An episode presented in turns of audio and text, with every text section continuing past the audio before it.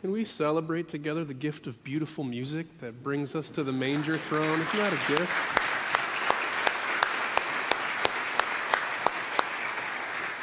The Lord be with you.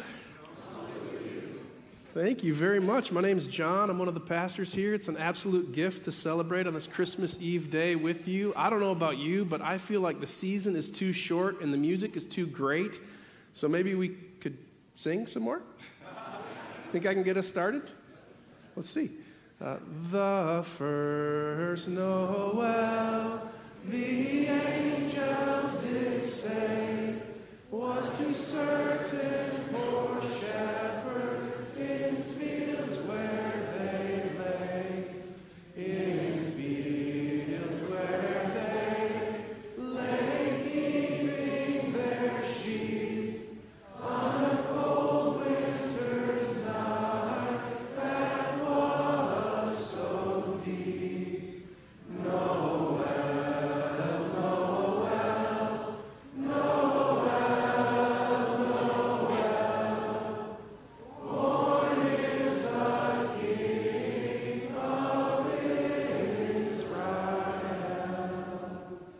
Nice. You all sound so good.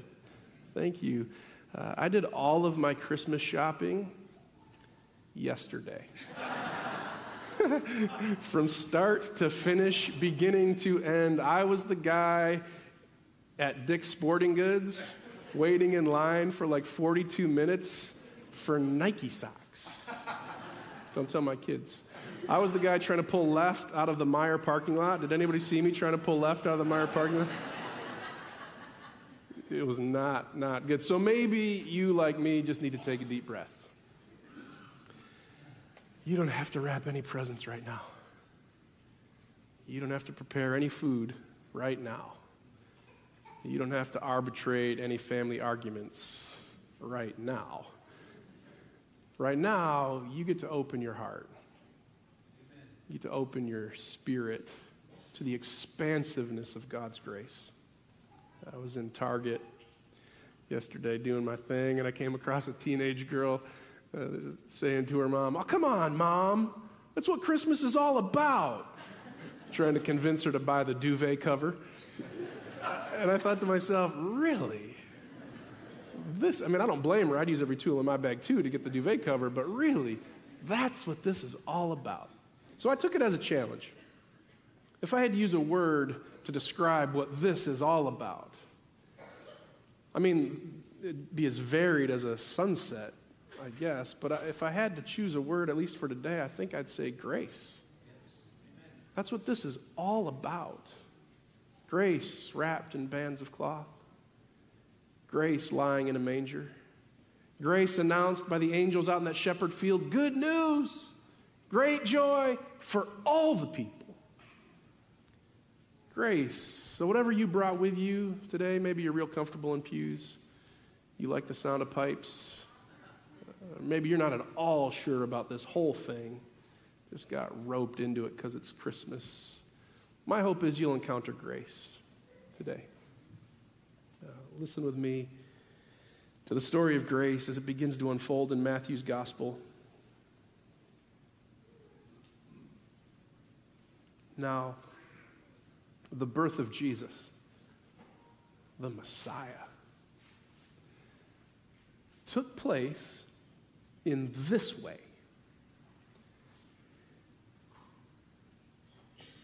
When his mother, Mary, was engaged to Joseph, but before they lived together, she was found to be with child from the Holy Spirit. Joseph, being a righteous man and unwilling to expose her to public disgrace, planned to dismiss her quietly. Just when he had resolved to do this, an angel of the Lord appeared to him in a dream and said, Joseph, son of David, do not be afraid to take Mary as your wife, for the child conceived in her is from the Holy Spirit. She will bear a son, and you are to name him Jesus, for he will save his people from their sins. All of this took place to fulfill what had been spoken by the Lord through the prophet. Look, the virgin shall conceive and bear a son, and they shall call him Emmanuel, which means God is with us. When Joseph woke from his sleep, he did just as the angel of the Lord had commanded him. He took Mary to be his wife, but had no marital relations with her until she had borne a son, and he named him Jesus. In the time of King Herod, after Jesus had been born in Bethlehem of Judea, wise men from the east came to Jerusalem asking, Where is this child who has been born King of the Jews? For we have observed his star at its rising and have come to pay him homage. When King Herod heard this, he was terrified, and all Jerusalem with him. So he called together all the chief priests and the scribes of all the people and inquired of them where the Messiah was to be born. And they said to him, In Bethlehem of Judea, for so it is written by the prophet, And you, Bethlehem, in the land of Judah, are by no means least of all the rulers of Judah, for from you shall rise a ruler who will shepherd my people Israel. So King Herod, Herod summoned quietly the wise men and learned from them the exact time the star had appeared. And he sent them to Bethlehem, saying, Go and search diligently for the child, and when you have found him, bring me word that I may also go and pay him homage. And when the wise men heard the king, they set out, following the star which they had seen at its rising until it stopped over the place where the child was. And when the star had stopped, they were overwhelmed with joy. And on entering the house, they saw the child with Mary, his mother.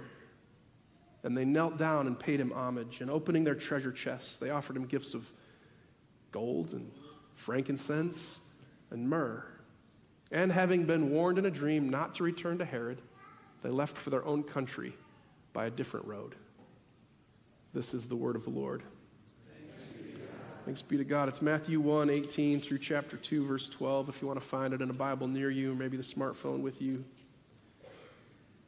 That's the story of grace. That's what this is all about. The eternal God, the God who spoke the world into existence with a word, the God who winked and the mountains started climbing and the oceans started tiding and the rivers started running. That God took on what we are.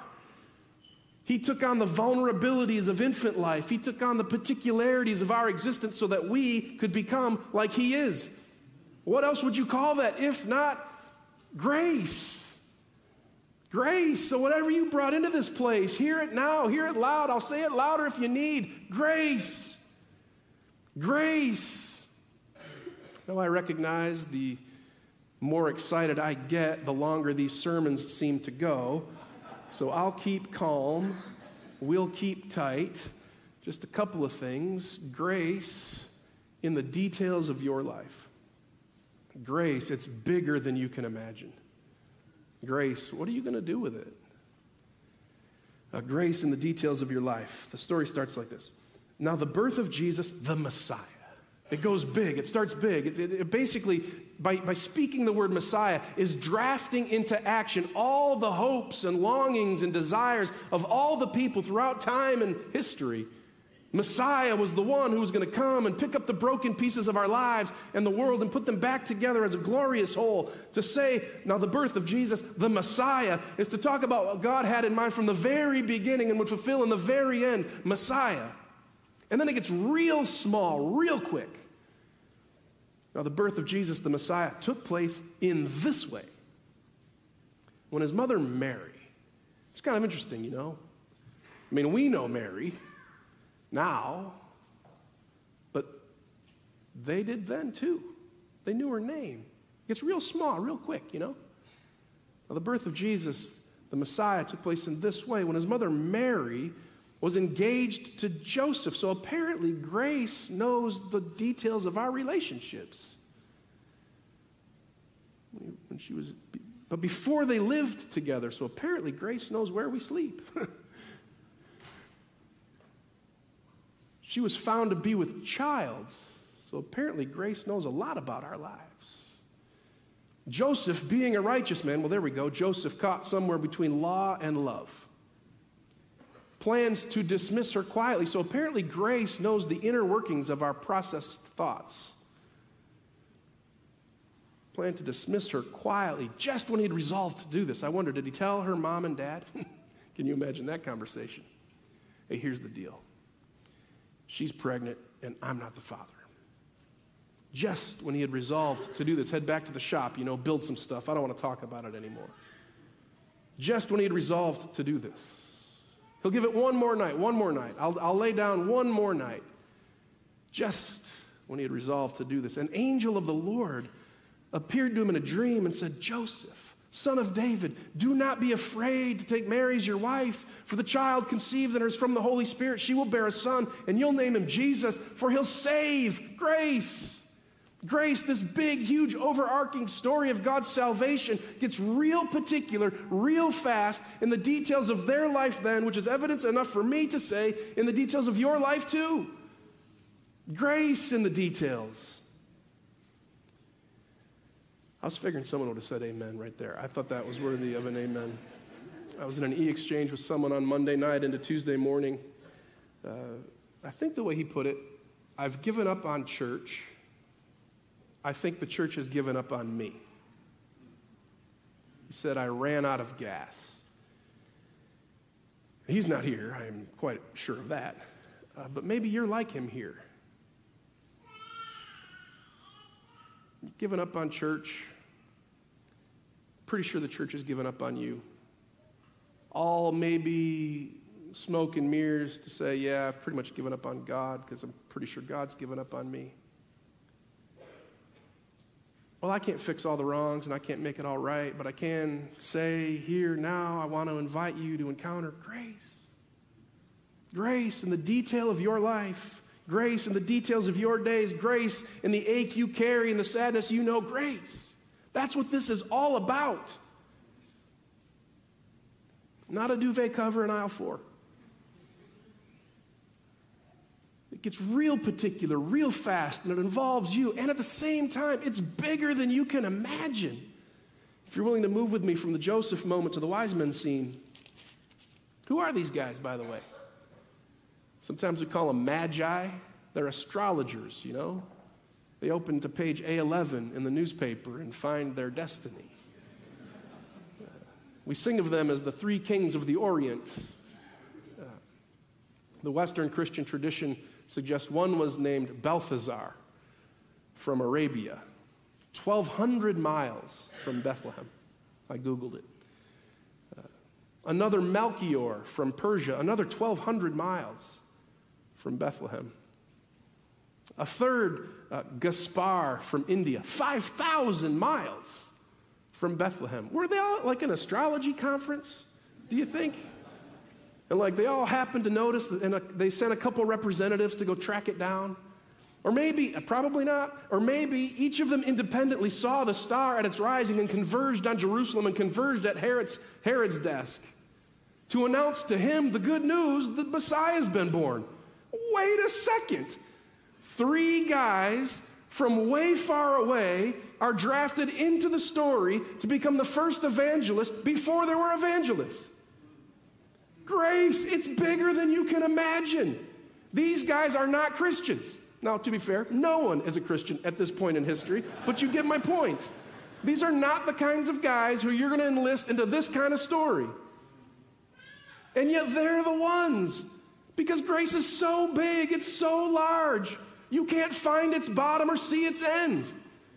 It just keeps going and going and going. It grows as you get older.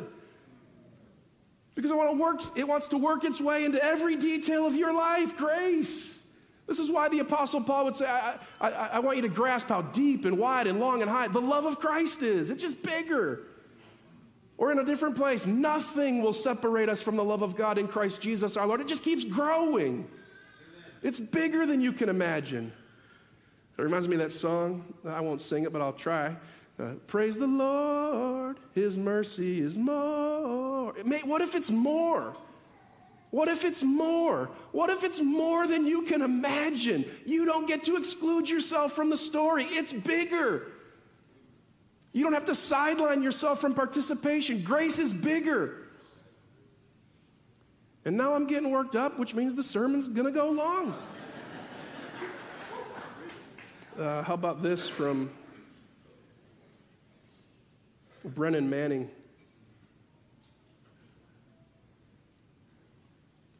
I've got two Brennan Manning quotes, but I forgot the first one, so this is the second one. God loves you unconditionally, as you are, and not as you should be. Because nobody is as they should be.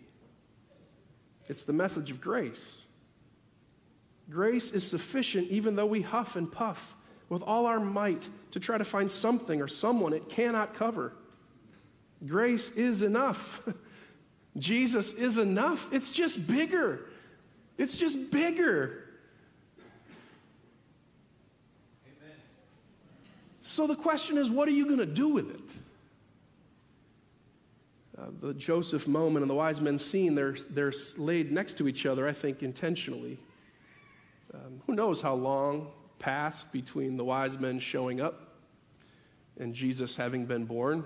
I mean, it's the 12 days of Christmas, so you might sort of lean to believe it's been about 12 days. Probably not, probably years. So, so Matthew's putting these stories next to each other for a reason. It's a little bit like, if I can say it like this, it's like a Hallmark movie. It's, they're like the same story with different circumstances.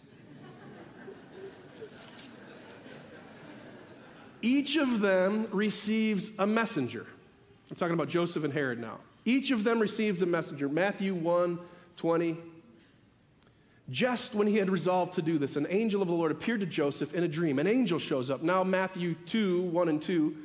Wise men from the east came to Jerusalem asking, Where is this child who's been born king of the Jews? In each case, there's a messenger. Do you see the parallels? And in each case, they're terrified. The angel says to Joseph, Don't be afraid. Herod is frightened, and all Jerusalem with him. Do you see the parallel? In each case, they're given the announcement of something glorious. Name him Jesus, he'll save. Call him Emmanuel, he's close. That's Joseph. Herod, where is this child who's been born? King of the Jews. They're given this announcement of great news, and they're left with a choice. They're left to do something with it. Jo- Joseph wakes up from his sleep and does just as the angel of the Lord had commanded him. He concedes to grace. Herod, well, the wise men were warned in a dream not to return. I think these stories are placed next to each other not just to tell us what happened, but to invite us what's going to happen. What are you going to do with grace? You can be lethargic about it, but it's going to keep coming after you. You can use it and abuse it, go on screwing around, and yet all of our screwing around won't keep us from grace. What are you going to do with grace? This whole thing, this whole thing, it's about grace. The eternal God who spoke the worlds into existence chooses to become like us to save grace. So you're invited to the table today. You're invited to eat the bread and dip it into the cup. A grace, grace for you. If you're a wholehearted believer in Jesus, come to the table. If you're curious about Christ, come to the table. What are you going to do with grace? I, for one, would like to sing. So you can join me if you want. It's what would Christmas Eve day be like without Silent Night? Silent night. Oh.